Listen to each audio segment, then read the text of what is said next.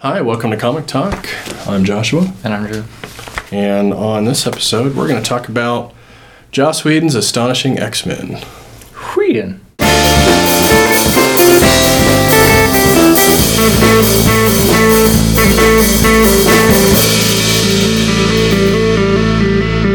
H. Huh? There's an H. Yeah. Yeah. Whedon. Wait on. All right, we're back. So this is from 2004. We've we we read one other X Men thing a while ago, uh, Wolverine and the X Men by Jason Aaron. It was okay. Uh, X Men is such a, a a storied franchise, right? So we figured let's try, Mm-hmm. Try again. more X Men. Uh, and Joss Whedon, I love Joss Whedon. I love a lot of the stuff that he's done. I love his TV shows. His movies are pretty good. Like, I'm not big cool into guy. his TV So- universe, but uh, all the comics I read by him, I was a big fan. of, Yeah. so. So this seemed like an obvious go-to. It's not as huge and daunting as Grant Morrison's X-Men. It's not as old school and heavy reading as Chris Claremont's X-Men. So, you know, this seems like a good second attempt. Uh, Sure. I'll preface this with I have read a lot of the Grant Morrison New X Men that runs into this, uh, so I probably had a little bit more back knowledge of what was going on, but Imagine that. but not too much really. Uh, so let's start off with general impressions, just so they know what they're getting themselves into. Well, should we do the synopsis first, or do you want to do general impressions? Uh, yeah, what's the synopsis? They're trying to cure the X. There's It's- a cure. It's for- the mutant cure thing. Yeah. It's how many. I feel like this is a constant thing, Mm-hmm. but I guarantee it's just because all the movies are about it. Sure, Right. sure. Uh, which has been probably the bulk of the. I mean, I've I haven't seen all the X Men movies, but I've certainly seen more movies than I have read trades of the X Men. I may have seen all the X Men movies. I couldn't tell you for sure. I think I may have. The weird thing, I think it w- wasn't it the second X Men movie that was about the mutant cure, or was it the first one? I don't. I think all of them. But I mean, like they were really com- totally No, I don't know. super duper about that. the I think first three just kind of run together. in my Right, mind, it- the third one- Nightcrawler was in the second one. I remember that. that was good. yeah. And the third one was just about them walking around in the forest, if I remember correctly. Then they fought on a bridge, and that was like the movie, which made no sense. But those came before this, which I was surprised when I looked it up because I thought, oh, this is probably where they got that because Joss Whedon wrote Sure. it. And, you know, it, it probably was around that time. It turns out that this was written afterwards, so I'm not certain what the point of this was. Really, it was kind of weird. It, it could have been like some editorial oversight. Like you know, we need to. Can you do the thing that they did in the movies? Yeah, can you do the thing that they did? Um, but it's it's still it felt like a cheap plot device just because of the oversaturation. yeah, it. I mean, it pains me to say it, but it wasn't really that good. The trade as a whole, Yeah. um, I think I liked it better than Wolverine and the X Men. Okay. I I think I did too. Um, I thought the art was noticeably worse, but storytelling wise, I mean, given the shitty plot. I think he did an okay job with it. I enjoyed it better than any of the movies that I've seen. Agreed. Uh, it does have Joss Whedon's charm in terms of like character development Mm-hmm. and how, and also how they relate to one another. The dialogue is Also- real snappy. Yeah, the snappy dialogue is the thing that I really Mm-hmm.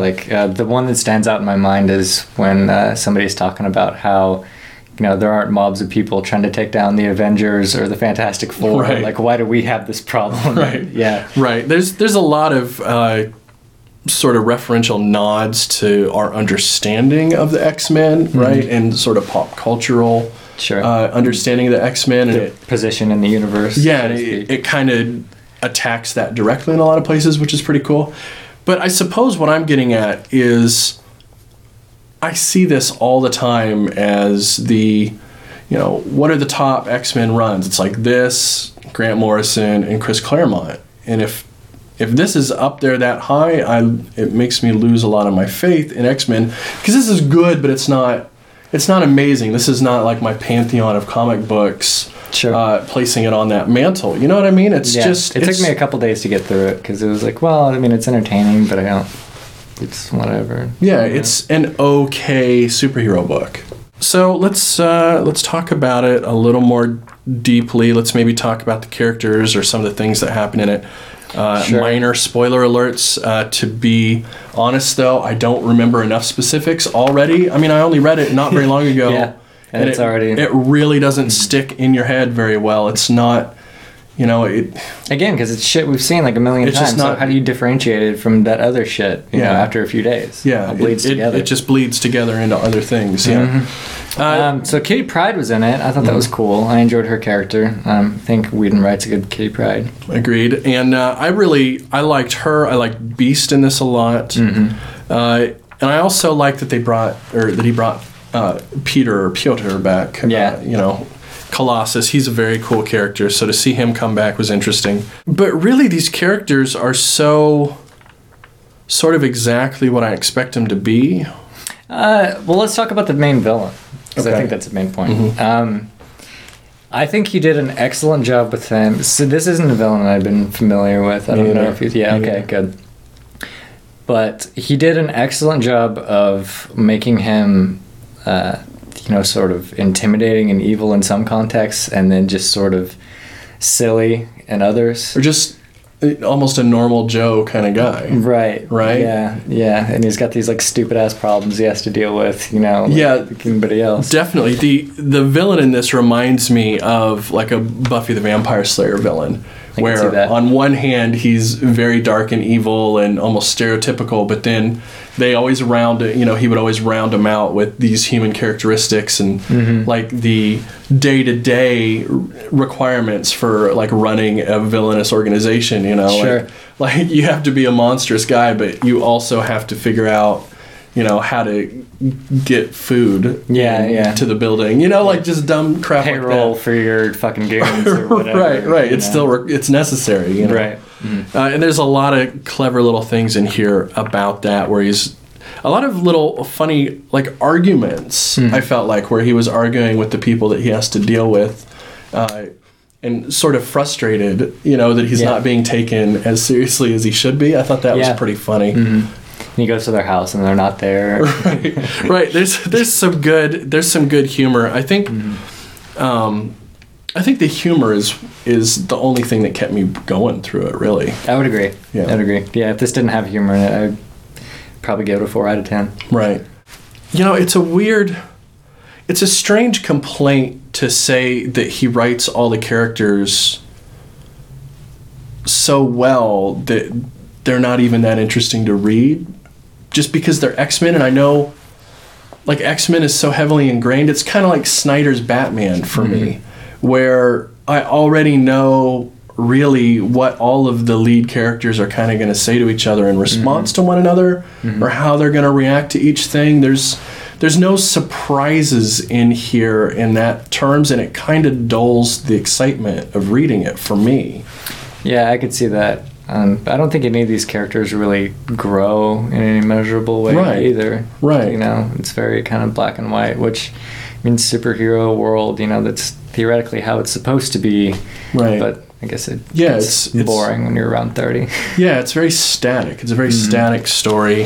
Uh, you know, there's an antagonist. They figure out the antagonist plan, and Yeah. then they kind of Wolverine and Fight it Cyclops out. get in a fight, and oh, and saw that coming. Right, right. It's very by the numbers, uh, in a Joss Whedon kind of way, though, where really most of the love and care that was put into this is again in the dialogue and Sure. like the little things underneath that it just it's hard for me to say it's great because of that because it, it's so it's so Whedon-y. It's very Whedon, you know.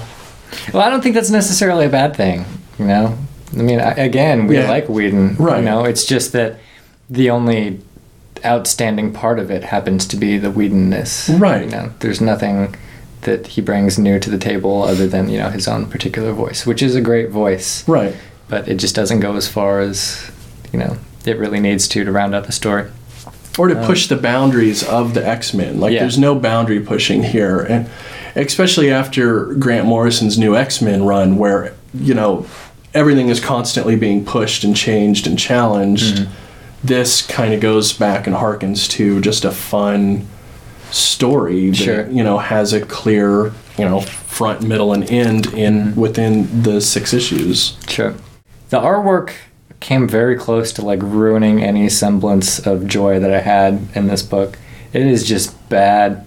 Like It- yeah. Cyclops looks like a dick. Yeah, well, I like some that. kind of fucking little gimp creature. yeah, I I like when they make Cyclops look like an asshole, but I mean he literally just He looks. looks like he's in a gimp suit. Like, Yeah. He really does. Yeah, there- like, Whose there's fucking something wrong with decision him. was that? Yeah.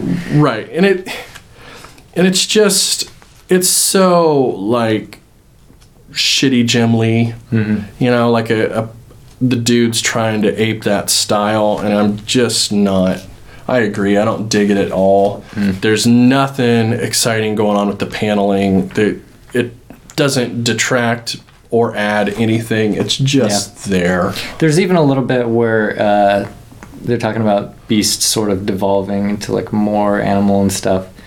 But I didn't really get that vibe from the art. I thought it was just a shitty drawn beast. Right. you know? Right. Uh-huh. And then they mentioned it at one point, and I was like, oh, maybe that's why it Yeah. looks like shit. Yeah. But Yeah, and it's just it doesn't feel like there's much care taken. There's so many every every page almost has just like the gradient background. You mm-hmm. know what I mean? It's just like yellow to orange uh, from here to here, and Mm-hmm. then there's a guy standing in front of it. And the next page is like gray in the middle, radiating out to red. Right. And that's that page. And it- yeah. there's the just, only chances taken were with laziness. yeah, yeah. it's- Basically. I mean, it's almost like Cassidy was like, "How, how little can I get away with drawing this and still tell the story Mm-hmm. Just get copied my- and pasted like an old Wolverine. and get my paycheck?" Yeah, you know, yeah. it's not good, and it's got it's it's from the worst era of digital coloring too. You know, early 2000s when it was first picking up, and I think that's where all those gradients come from. It really looks like cheap, like Photoshop gradient work. Mm-hmm. You know, where they're just like autofill. You know, you click the open space and then choose the gradient, enter, and then Yeah. okay, there's Wolverine. He's yellow with the gray gradient. You know, it's just bad. I guess it was kind of probably cutting edge-ish at the time. Yeah, it probably looked really cool 12 years ago, but 13 doesn't years ago. stand now. the test of time. Which Yeah. yeah. Anything else you want to say about this? We've only been in here about, what, 12, 14 minutes, something like that? no Me neither. Would you, who, who would you say should read this thing? high school kid. Agreed. Yeah, it's a good high school read. How about f- people whose understanding of X Men is from the movies and the 92 cartoon? Do you think they would or would not like this? Because I know a lot of people, that's what they know about X Men Mm-hmm. is those two things. If they like those two things, yeah. Probably, right? Yeah. there's I not think- really much to figure out other than that. No, there's no Professor X. Yeah, which is Okay. a little little off putting for folks, I'm sure. I don't. I don't care But, either way. Mm-hmm. Yeah, who cares, right? Yeah, you can have them or not, as long as you tell a good story. But Yeah. sure. Yeah, well, I guess that pretty much wraps it up for us today. Mm-hmm.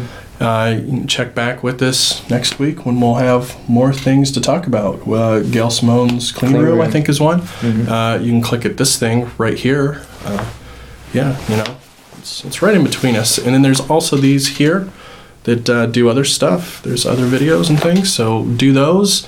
Uh, of course, if you're on the podcast, you can't see that. It's too bad.